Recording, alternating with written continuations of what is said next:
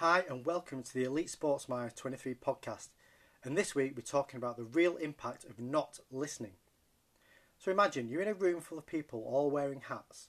You look around and listen to the conversations and notice five people are wearing green hats, five people have blue hats, and two have red hats. How many people are in the room?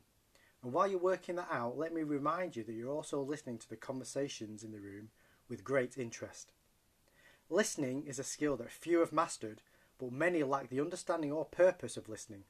So let me suggest why listening is a skill you need to master, and you'll be surprised at how easy it can be. Again, let's imagine for a moment you've got something you just have to share with someone.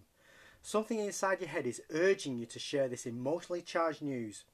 So you call your friend and begin to talk enthusiastically, sharing as much as you can.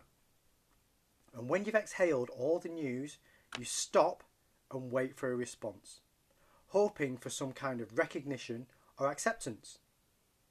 Now, in sports, it's very common for coaches or managers to talk at the players and expect them to carry out instructions. The coach talks, the player listens. Yet some of the better coaches approach communication from a different perspective, often giving the players the opportunity to talk and for the coach to listen. So, why is this a good strategy?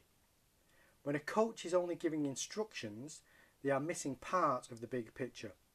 Through listening to the players, the missing piece is found and solutions to improving performance can be found quickly.